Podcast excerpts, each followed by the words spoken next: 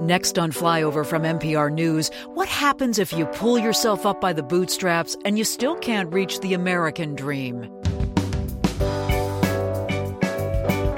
I'm Kerri Miller. It is fundamentally American, the belief that working hard is all it takes to get ahead. But as the wealth gap widens, does it mean that the people who aren't getting ahead somehow deserve to struggle? We'll start in Detroit, where a middle class once thrived, and now opportunities are hard to come by. And if you think of yourself as, as hardworking and a stick to itiveness kind of person, you know, you're going to wonder where's my opportunity to just work hard and, and why should I have to wait for somebody to, to create one? Is hard work enough in your corner of America? Call 1 833 Flyover 1 to join the conversation after this news.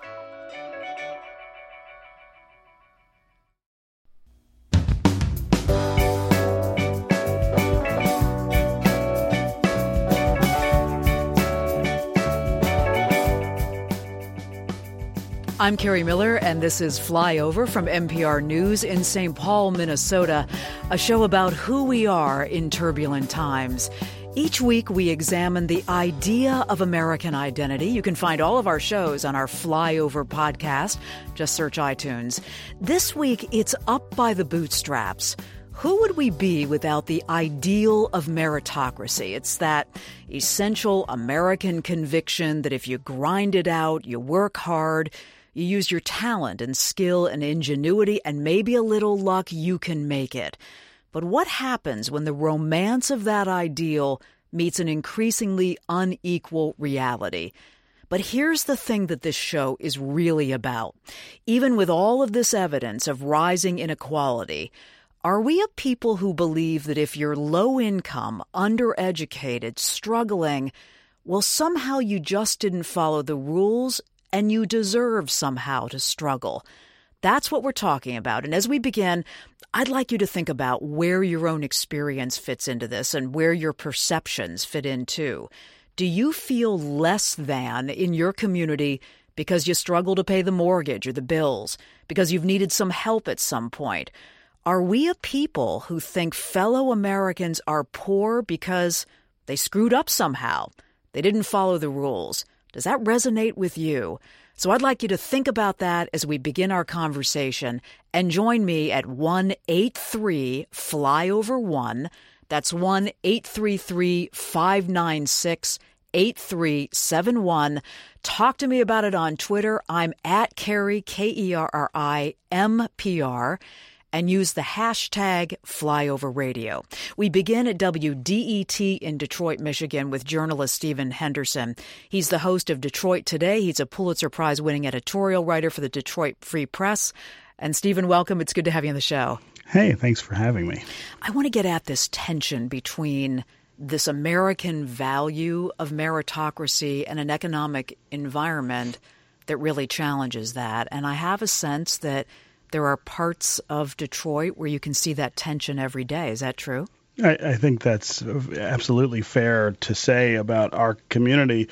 Uh, there's a lot to unpack around what you're talking about there. Um, uh, first, this idea of meritocracy and the idea that in America we allow people to get to a better station in life by working hard. Of course, that's a fairly unusual concept on the planet. Most countries don't have that expectation sort mm-hmm. of baked into their into their essence. We do here, but we also have, uh, I think, a countervailing dynamic that has been with us from the beginning, which is that America hasn't been uh, a meritocracy for a lot of people, um, and I think in Detroit you can see all of those things at work. You have an industry that grew up here in the last century that allowed all kinds of people to earn what we would call a middle class wage, have a middle class life, own a house, own a car, maybe own a boat and a cottage, send your kids off to college uh, as well.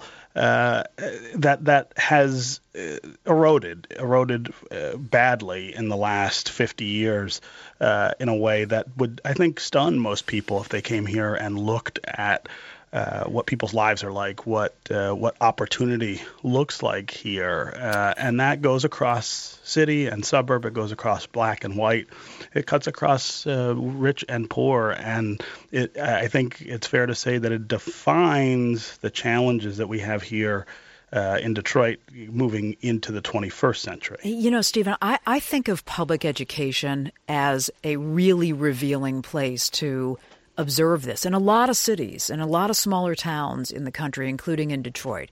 I mean, you have kids who are coming out of, you know, consistently underfunded, underperforming public schools, and they are supposed to compete with students who come out of well funded and overachieving schools. And I think, though, we are quick to point at, I don't know, the parenting, you know, in some of those in some of those populations in the underfunded schools and say you're just not doing something right. Yeah. You are on the wrong side of the achievement gap, and there's a reason for that, and it's not only economic. You think that's right? Uh, I think that a lot of people see it that way, no question. And I think there's some truth to the idea that it's not just economic. I, I might put a different spin on it. I would say that race has an awful lot to do with it as well. I mean, all of the kids that we're talking about. Uh, in the Detroit public schools, for all practical purposes, are African Americans. And uh, they are where they are. They are in families and circumstances uh, that they are in in large part because they are African American. Uh, the, the, there's no question that that the the economic boom that carried this city to the forefront of of uh, of this nation in the last century left a lot of people behind because they were African American. Right. I mean, this is a this is a city and a, a state that has a very rich history of overt and uh, subtle discrimination. Some of that still uh, exists today, even. Um, you know, uh, the the idea that people are responsible for their own fortunes, I think. Is another very American hmm. concept. It is. Uh, I mean, it's it's the essence of up by the bootstraps, right? right? It's that core individuality that we prize so much about the American myth. Right, right. But but is that fair? Uh, to, to sort of foist upon people who have been told for centuries that they're not fully American. Is it fair to foist that upon people who, in this very city, faced incredible housing discrimination, job discrimination, uh, employment discrimination, all kinds of things uh, for for many decades? Um, you know, I think when we look at Detroit and Detroiters and where they are, it, it, you're not really looking at the full picture if you're not accounting for those things that we've done historically to make sure that Detroit looks and feels really the way that it does. Let me grab a call from Hannah in Wisconsin Dells for you, Stephen. Hey, Hannah. Hi. Good to have your call. hi. Thank you. Tell me how you're thinking about this. Um, I was just going to say that um, uh, I agree with a lot of what people are saying, um, but to oversimplify and to say, you know, we mentioned before the pulling up by your bootstraps, that whole concept that if you work for it, you're going to be able to get it, I think is just completely, it's a good, I mean, outlook to have, but I think realistically and economically and the system that we have set up in America, it's just not feasible. And I think that a lot of people, particularly in older generations that might have had different experiences where they could go to college for cheaper, get a house easier, um, have a family easier, and just be able to do all these things, I feel like they have a different view on how success can be made. So you, I mean, Hannah, it sounds like you see a generational divide on this, on the perception of this. Is that I mean, right? Yeah. I don't want to say for 100% that there's a generational divide because to say so would be inaccurate. I think that just in my own statistical, like in my own experiences and from what I've heard from the media and from other sources, um, is just that typically I think that the older generation has had an easier time. I'm not to say that necessarily because you're a part of an older generation that you think a certain way about um, economic policies or um, or if you're younger, that means you're liberal, or you're older, that means you're conservative, because I know it doesn't. But I, I do tend to see that trend a little bit, yeah. Uh, there was a really interesting um, talk that one of my professors gave. Um, I can't remember the name of them, but they had a classroom and they had a, a trash bin at the front of the classroom. And they said, everyone take your piece of paper, crumple it, and throw it into the trash can. Mm-hmm. And the people up front had no problem doing it, and some people from the back got it, but they had a little bit harder time doing it. Interesting. And the point was that um, if it's po- it's possible for the people in the back to get it in the trash can, it's possible if they have good aim, if they try really hard. If, I mean, it's not impossible, but there's a certain amount of privilege that comes to sitting in the front seat. There's a re- that that is an excellent experiment, Stephen. What do you hear in that from Hannah? Yeah, I mean, uh, one of the things I hear in it is is this angst that I think exists in a way today that it didn't before, and this gets to her generational, uh, I guess, view of this, which is that uh, black, white, or whatever today in a city like Detroit, it is a lot harder to maintain the standard of living that you might have had before or to get to a better standard of living uh, than it was uh, 20 or 30 and certainly much harder than it was 50 or 60 years ago. Now, why why is that true? Uh, the, there are a lot of things that we've done to change the way that uh, that opportunity looks in the society in that time. One of them is deindustrialization, right? This is a nation that has chased the idea of technology uh, taking root here, and that jobs like the ones we had here in, in Detroit, uh, where people did manual labor and made good a good wage doing it, those have gone overseas. Uh, the, the the slowdown of of manufacturing uh, is also something that's really hurt us here in Detroit. The idea that uh, that we make things. That we have made things in Detroit for three centuries. Before we made cars, we made stoves. Uh, before we made stoves, uh, we made furs out of uh, out of animals uh, that that they trapped around here. I mean, it's just part of our DNA. It's a lot harder to get a good job making things today that would pay you in the in the way that the auto industry used to. And then, of course, it's the, you know the, the sort of cannibalization of our urban cores. Uh, more than any other city that I know, Detroit suffers from this exodus of people out of the urban core into the suburbs. All of those things combine to make it a lot tougher today than it used to be. Stephen Henderson is with us. He's going to continue with this conversation. This is Flyover Radio. We're calling this discussion Up by the Bootstraps. This idea that with all of this evidence of rising inequality, we still have this fierce kind of individualistic expectation that uh, you can pull yourself up and you are what you make of yourself and that everybody is responsible for their own success. And we're asking, is that an outdated idea in the kind of economic reality we're in? And here's the other thing we're getting to. Do we judge people's moral character by their bank accounts? So Stephen Henderson continues with us. Uh, Linda Tirado is going to join us. I want to hear from you. Do you feel less than in your community? Do you feel judged? Because you struggle to pay the mortgage or the bills? 183 flyover 1. That's 1 833 596 8371. Program it into your phone. Reach me on Twitter. I'm at K E R R I M P R. Kerri MPR. Use the hashtag Flyover Radio. I want to hear from you.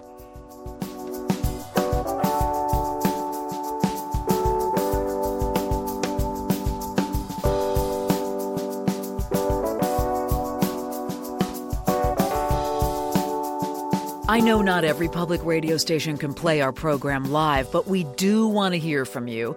Join this conversation on Twitter. Use the hashtag flyoverradio or share your experience on our live blog at flyoverradio.org or leave us a message at 183 Flyover 1. You're listening to Flyover from NPR News.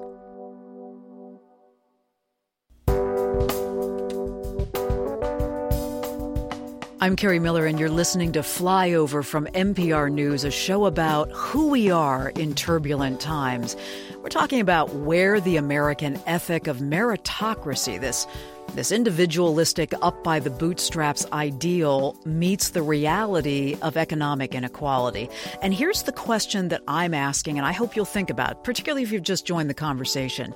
Do you feel less than in your community because you've struggled at times to pay the rent or pay the bills because you've needed help at some point? Is there a streak of our American meritocracy that believes if you don't have a lot, somehow you've screwed up. You feel judged in some ways, morally, judged with your character. So that's what we're talking about today. Love to hear from you. 183 flyover 1. It's 1 833 596 8371. Or you can reach me on Twitter. It's at Kerri, K E R R I M P R. Use the Hashtag flyover radio. Stephen Henderson continues with us. He's the host of Detroit Today at WDET. And Linda Tirado is with us. She's the author of Hand to Mouth Living in Bootstrap America. And she's with us today from St. Louis, Missouri. And Linda, welcome. It's good to have you on the show. Hey, Kerri, how you doing? I, am doing well. I want to come back to what I used to think of as the American sure thing. You graduated from high school, you either went to college or you employed a a skill and you made enough money to be economically mobile. And it felt like that was the economic contract for Americans. Now, I know, as Stephen has said, you know, times have changed. We've chased technology, manufacturing jobs have left. But this has left a lot of people feeling like that contract has been broken. And I think in a lot of the communities that you visit. Is that right? Um, yeah, and in most of the communities I've ever lived in as well. Um, when you think about it, the minimum wage peaked in 1968, and through the early 70s, you could still, on minimum wage, pay for a university degree. Uh, so, so this this kind of flattening out of the American dream and this inaccessibility of, of that basic contract of work hard, be able to live a reasonable life, um, has been fairly recent.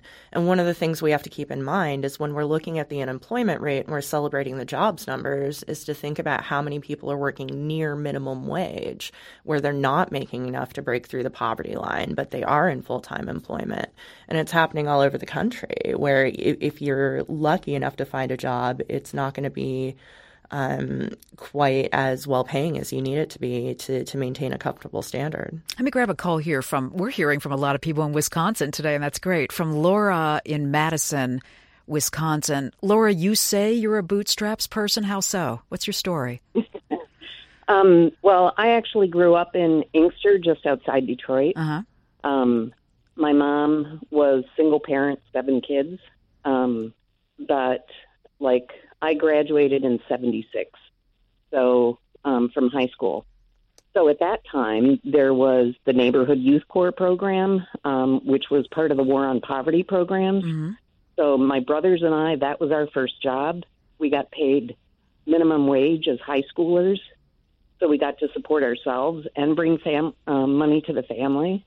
Um, my mom was a CETA worker, and I uh, got full ride um, scholarship, and I wasn't a great student, so it was like straight up, you know, college grants right. um, to attend uh, four years of college. Um, and then after I graduated from college, you know, I worked for 10 years, and because of my poverty background, I got a full ride scholarship um, to University of Chicago for social work school. So I think people look at me and say, well, she did it. But I think the myth is that people can do it without help like that. The other thing I had was a teacher who like just rode me endlessly about where are you going to college? You're going to college. Where are you going to college?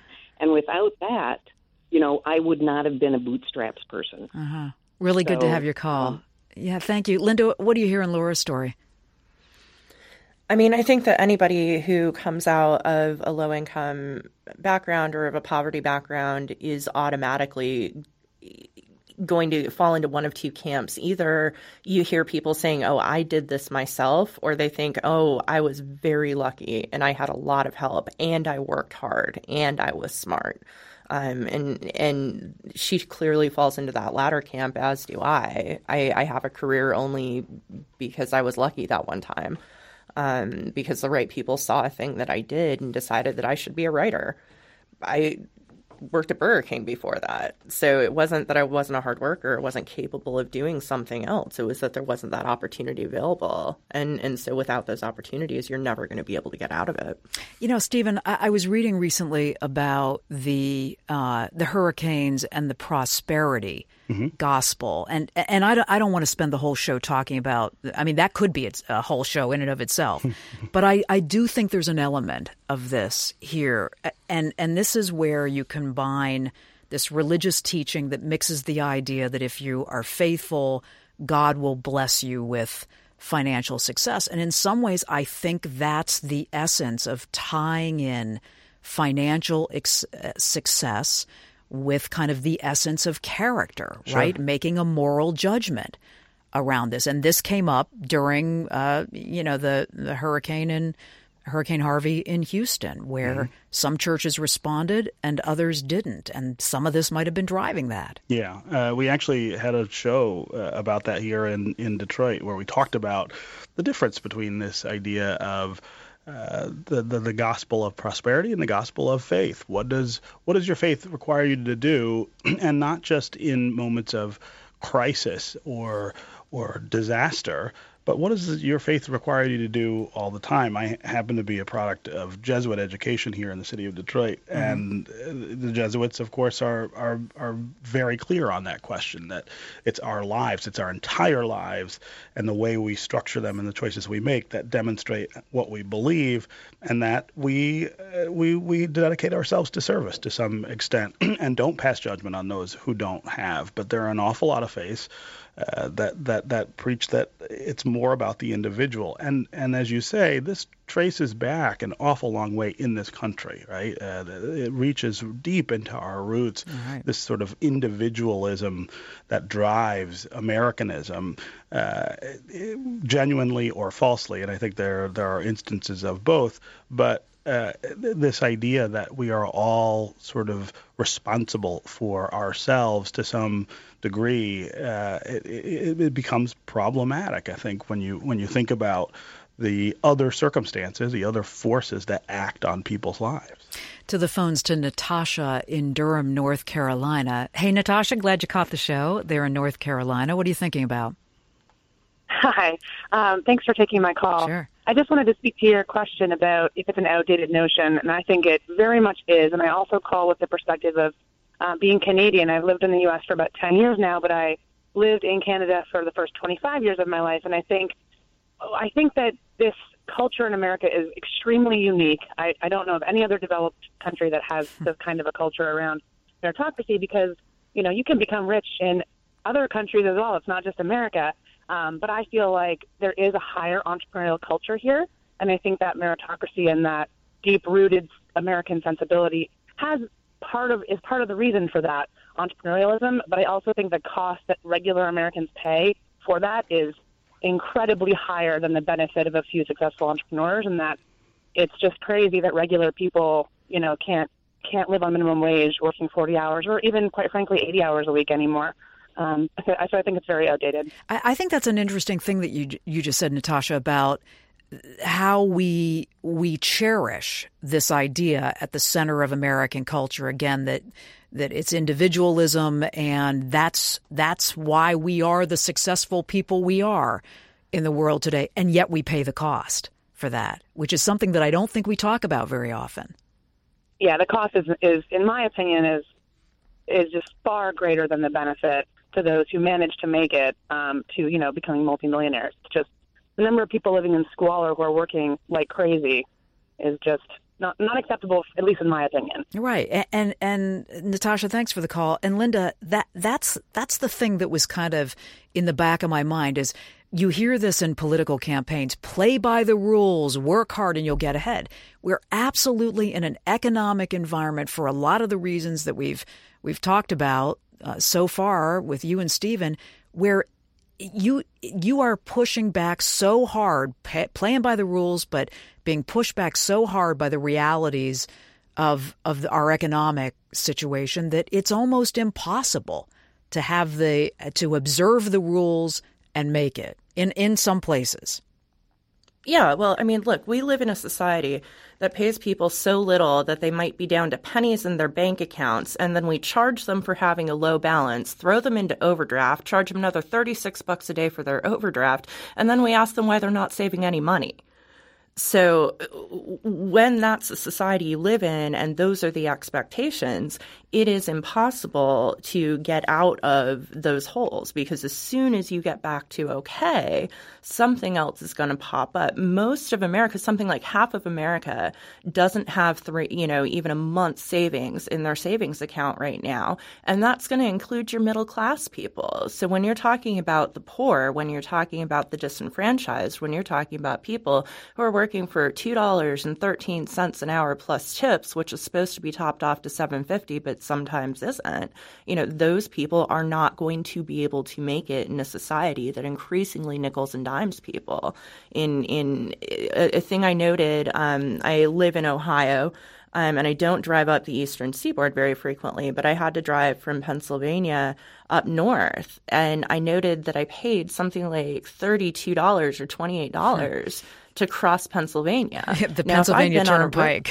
right. and if I've been that. on a road trip um, for work or for a family funeral or for my once in a lifetime trip to New York City or something for a honeymoon, I wouldn't have budgeted an extra 60 bucks for tolls. Mm. So these little hidden costs are built in and keep people trapped because even if you think you have enough money, you start to think, no, maybe I don't because you've gone out and, and been surprised by $80 worth of tolls and things that, that middle class people know that, you know, folk that don't make enough money don't have access to. So there's that. But there's also this idea of meritocracy. And, and we have to remember that we started out as an individualistic society with like manifest destiny of go and take this land. And if you're willing to work hard physically, you will survive and maybe even become prosperous.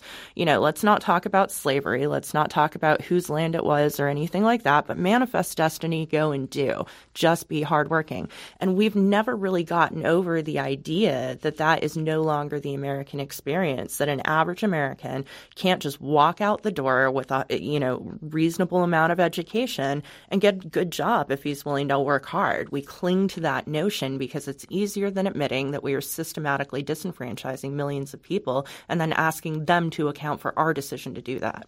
Anne says on Twitter, I grew up working class in Detroit, Stephen, where you are, in the mm-hmm. 1970s and 80s. She says, Our family was able to reach middle class, but I will say we were not welcome in our suburban suburban neighborhood at first, looked down upon, and we're white. If you've just joined this conversation, wherever you are in the country, I'd like to hear from you about whether you're in a community where you feel somehow judged less than because you've struggled at times to pay the mortgage or pay the rent or pay your bills. Maybe you've needed help. And this is where this streak of American meritocracy kind of meets the reality of what it is to live in a in a landscape of a lot of economic inequality. So if you've experienced that, we're taking your calls. We'll try to open some phone lines here. If you get a busy signal, reach me on Twitter. It's at Kerri, K E R R I M P R. Use the hashtag flyover radio. And when we've got open lines, I want to hear from you wherever you are. If you're on the East, if you're in the Mountain West, we've got stations throughout the country, and it's great to get some geographic diversity in these conversations, too. 183 Flyover 1 and uh, our live blog, flyoverradio.org. Okay, to the phones to Jasmine in Sioux Falls, South Dakota. Jasmine, thanks so much for waiting. Interested to hear what you have to say. Um, Jessica? I'm sorry. Hi, Jessica. Hi. Go right ahead. Well, I was I called earlier. Hang on, just I apologize. Give me just one moment. Um, I called last week regarding the the conversation, and I think, in my experience, from small town South Dakota middle class upbringing, mm-hmm. Christian, white, the point of reference is so small they don't understand. Like I had the ability to move away and get a little bit bigger grasp on what's going on in the nation. Uh-huh. And I have friends that have never left this state. And so the poorest family that they may have known was, you know, maybe that one single woman that had three children that she was maybe the only person they knew on food stamps and they would drop clothes off at their doorstep. Mm-hmm. and it was a community you know we're taking care of people. But look look how good she's doing. They don't understand that those opportunities aren't available everywhere. There is a disconnect between that rural suburban christian white middle class america versus an urban upbringing that people just don't understand Th- this is unless a- they've been into it I'm so glad you called, Jessica, because this is such a great point, Stephen. Mm-hmm. Up by the bootstraps means a lot of different things to a lot of different people, right? Although I think we all share the, you know, we get warm uh, with the idea of the of the mythology of it, but it looks pretty different in different parts of the country. Sure, it does, and uh, you know, I, this is somewhat cliche, but you know, if you don't have boots to begin with, uh, the straps don't matter much, do they? Um, right. Uh, you know, one of the things that that struck me about the caller's point here is this idea of being stuck, which which uh, I think we, we associate with rural parts of the country and rural poverty, right? I, I spent my early career in eastern Kentucky, in Appalachia, where uh, the the geography, uh, along with lots of other things, traps people in in poverty. You can you literally cannot get to something better. But uh, now that I'm home in Detroit, uh, I'm noticing that take hold here in very similar ways. I've, Interesting. I've been working on a project in the neighborhood where I was born here in Detroit on the west side, uh, a place that's pretty much been forgotten, uh, to, to, to be honest. And there are many people on that block who never leave that block, right? Uh, even though this is the Motor City, 30% of the people in the city don't have a car. Uh, we don't have a good mass transit system because we didn't invest in it. And so if you're poor and you live in a poor neighborhood in Detroit, increasingly that neighborhood or maybe that block is your entire world. And the idea, even of getting to something better, of going to a, a better school uh, by traveling across the city, or getting to a job that's not in your neighborhood is is impossible. And so that's that that gets back to this idea that if you don't have the boots, the straps don't matter. Uh, these are increasingly similar lines in both rural and urban America. Stephen, I've been reading this series that you've been writing about the West Side, where your where the Henderson family home is, and I'll come back to you on that because I, I think this really applies to what we're talking about. You're listening to Flyover Stephen Henderson with us from WDET in Detroit, and Linda Tirado with us, the author of Hand to Mouth: Living in Bootstrap America.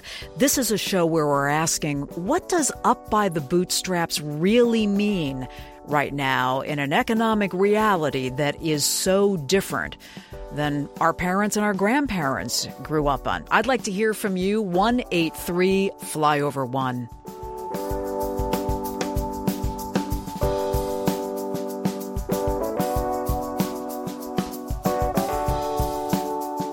If you've missed some of our program, you can find it on our website, flyoverradio.org. Next week, we're focusing on the politics of white resentment. It's an important, if uncomfortable, conversation to have. Listen to that right here next week. We'll be back with more on Bootstrap America in a minute. You're listening to Flyover from MPR News.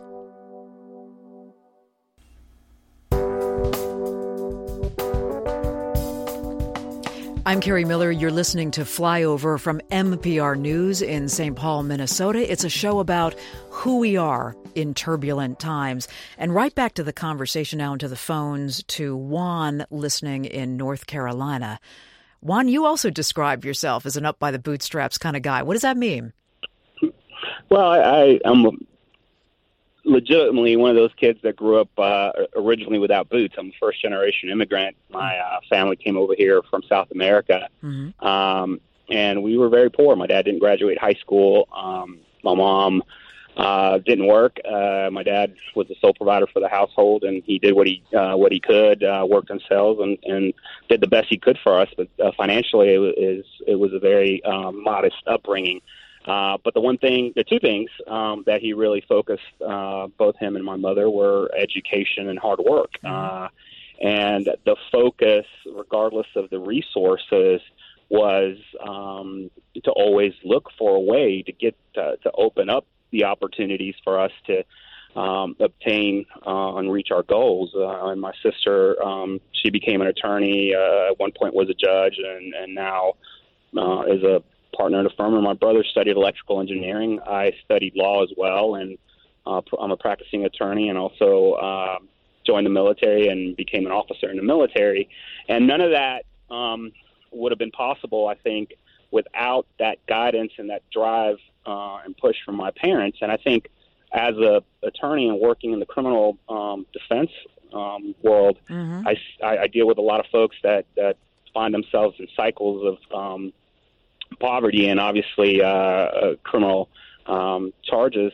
And I think one of the biggest factors that comes into play with, with it is the lack of guidance and the lack of um, direction um, in those in those communities where um, parents are just not don't they themselves don't haven't had the opportunities or haven't been able to, to take advantage of opportunities and then uh, the kids grow up uh, without those opportunities as well uh, and without somebody telling them uh, hey there are options you just have to um, look for them and when they come, you have to take advantage of them. Yeah, Juan, I, you're actually hitting on something that we talked about uh, towards the beginning of the hour. Linda, I, I'm curious about what you what you hear in that because I was saying to Stephen, you know, you get students that come out of, as in Detroit and many other cities, underfunded and underadvantaged schools. And then they're out there to compete one on one with students who come out of well funded schools. Uh, um, eh, sometimes I think it's it's out of the control of the people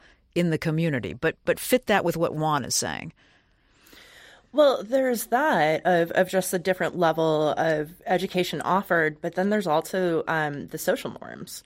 So a thing that will happen. Um, i hear a lot from people that are low income and they go to they get into a very good school is they show up and they don't know how to network. They don't understand how mentoring works. Mm-hmm. they don't understand they're not legacies right? And there's all these intricate social norms and and and useful useful social habits that that people have to get ahead in a career. And you have to learn all of that from scratch and not just the subject matter at that university. Like you actually have to learn how to switch classes. So um, to make that a little more concrete, I, I, travel a lot now and I give lectures and I am I'm a traveling journalist. Uh, and for about the first year that I was traveling, it had never occurred to me that my food would be reimbursable that that would be included in in the expectation that people would pay me and cover my my food along with my lodging. So I basically ate at McDonald's for 6 months not knowing what an expense account was or how I might have one because nobody had sat me down to explain this is how this business works. And you can run a business more efficiently. You can get into a career, you can get into, you know, kind of that next step on whatever ladder it is you're trying to climb if you understand what it is you're stepping into. But for people who have been raised by folks that, you know, never were taught those things themselves, a parent can push for a child to read and for a child to love learning, and a parent can put them into whatever classes they can find and do everything for them. But if they can't teach them how to build that network that's going to get them through law school and that kid isn't naturally going to pick it up, then, you know, what shot is that kid going to have at, at fitting in and, and really building that thing that we all kind of picture and dream of, of that stability and that comfort and that career. Linda, what part of Ohio do you live in? I live in uh, the rural southeast part. I okay. basically live in the woods across from West Virginia. Okay, that's right. Uh, taking a call now from Donnie in Columbus, Ohio. Hey, Donnie, hi. Thanks for waiting. Hi, how are hi. you? H- how does this apply to your life experience? Um, well, I'm 25 now, and I was always taught to pull myself up by the, by the bootstraps, and that I would always make it.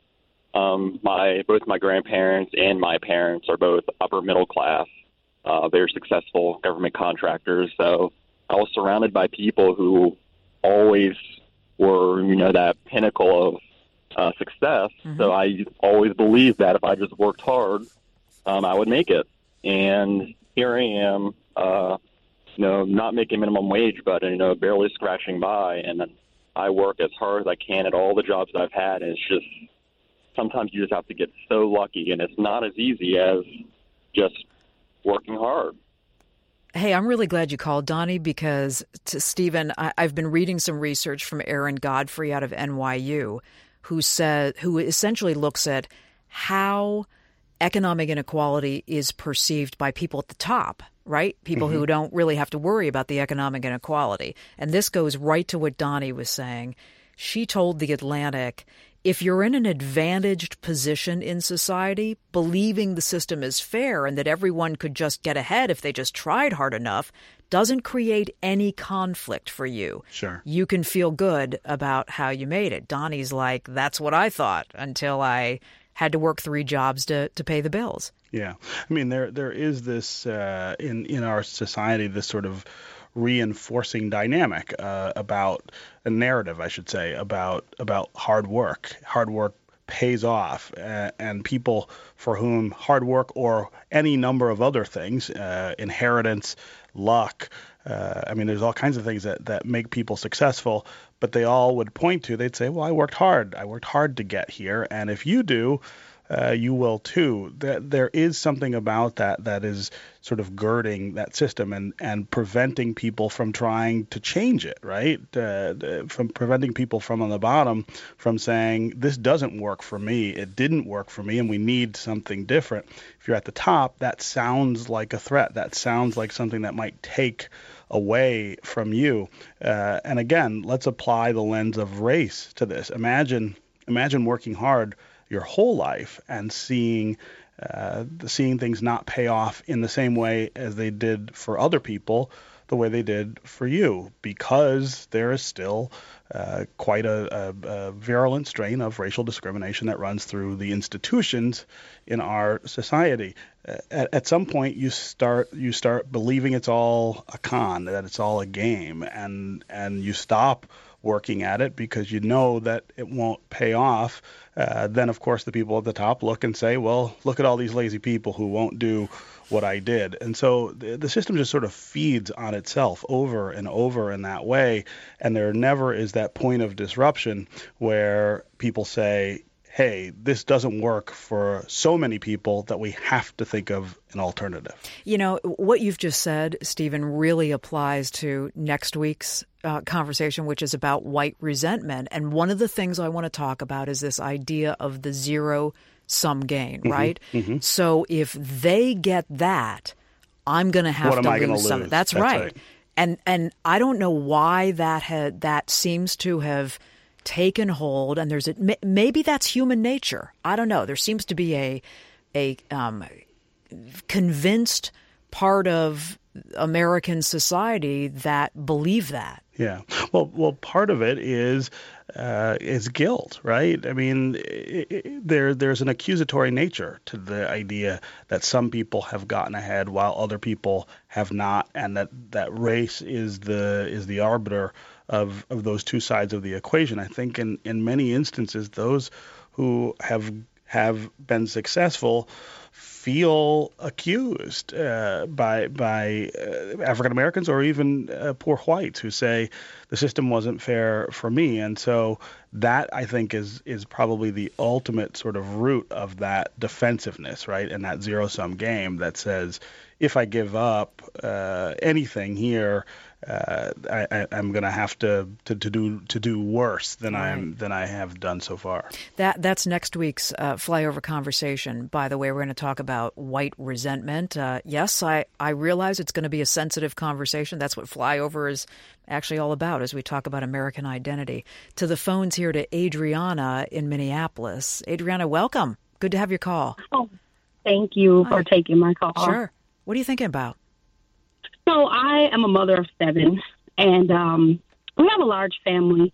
And I think that um, as I've grown up, my my grandparents were two family home, had eleven children, but they owned their home. Mm. They worked. They worked hard.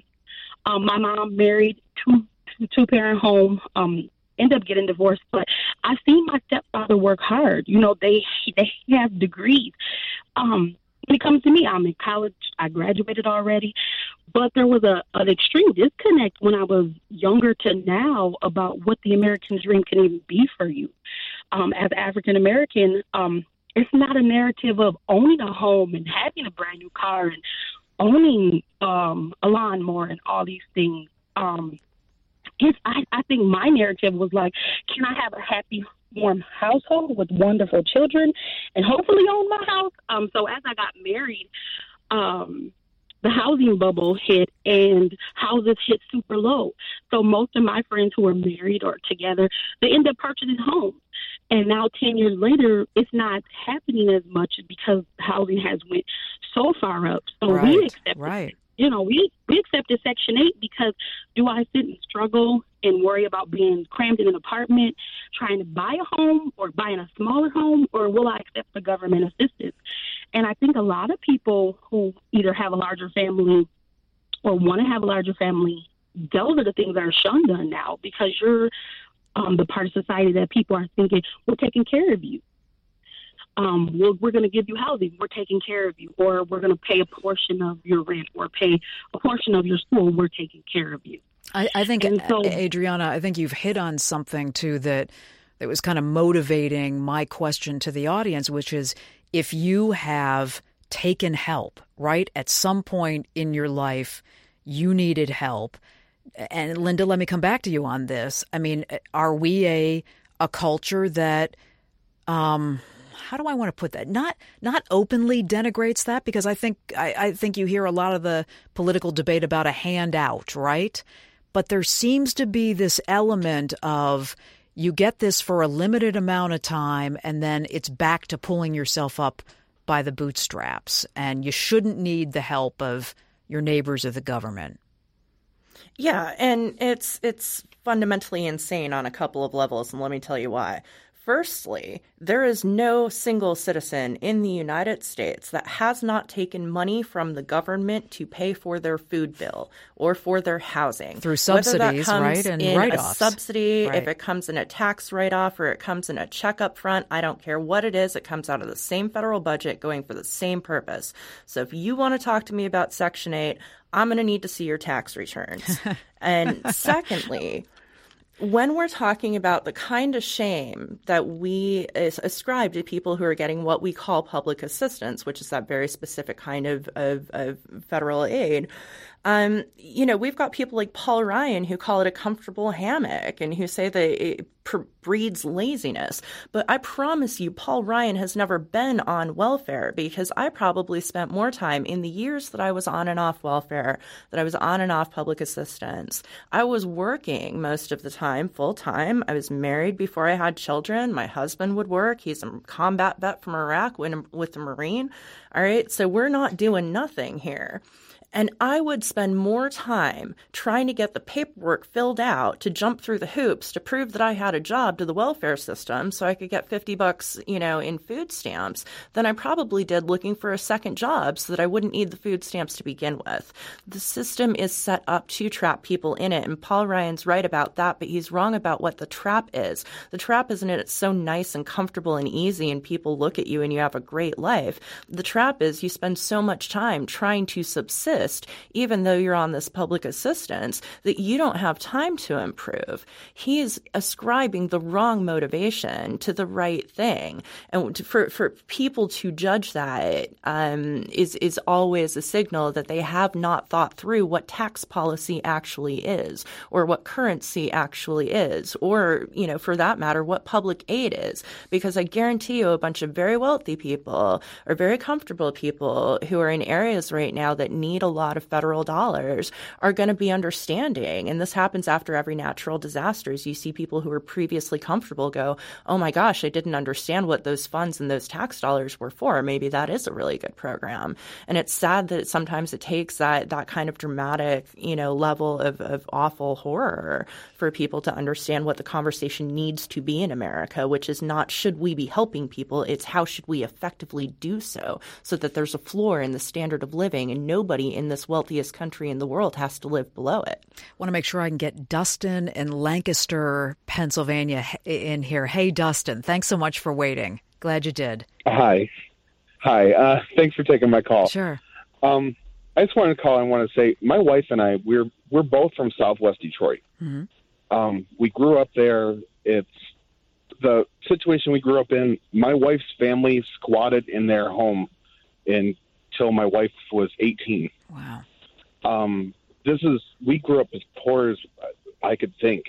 And both of us decided there was no way we were going to live that way. We didn't want to live that way. We didn't want to raise a family that way.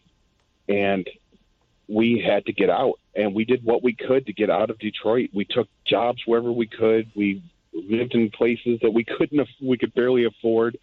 But we pulled ourselves out, and we live very comfortable lives now. We're upper to, we're middle class to upper middle class. But we have so many friends that are still in Detroit who had the same opportunities we did, and they're like, "No, there's no way I can ever get out." Uh, Dustin, can I also ask that as your wife's family and you all were I don't getting out of Detroit and moving up the economic ladder, you were taking a little help where you could find it. Oh, we did take help where we could find it. It was. Uh, I take no shame in that. I tell people that you should never be ashamed. If you need help, get it. Stephen, I've got a couple minutes left. W- Sure. Would you would you take a minute and just reflect, particularly because Dustin was in Detroit? Yeah, no, I mean, I, I'm happy for Dustin and his his family. I mean, obviously, that's that's the American dream, right? That's the story that we have been telling ourselves for 241 years. Uh, is at the essence of of being uh, a part of this country, and and it does happen. I mean, I think we should all take a moment and and recognize where it does happen. At the same time, uh, the the difference between Dustin and somebody who can't make it out is not just about that individual effort. There are really, really deeply baked in systemic issues that prevent people from getting from one place to another, and that's where our that's where most of our attention, I should say, should be. Uh, Stephen, I'm really grateful you had you had time to join us today. Thank you so much. Thank you very much for having me. Linda, great to talk to you. Thank you so much for making time for us today. Absolutely, you as well. Uh, Linda Tirado's book is called Hand to Mouth Living in Bootstrap America. You can read Stephen Henderson's writing in the Detroit Free Press. He's also a host at WDET's Detroit Today with Stephen Henderson. If you got in on the end of this conversation, good news for you. It's all podcasted and you can find it on iTunes. Just search Flyover. You can also find us at flyoverradio.org and you can tweet me at Kerri, K E R R I M P R. Use the hashtag FlyoverRadio. Back next week with a conversation about white resentment. I'll meet you here.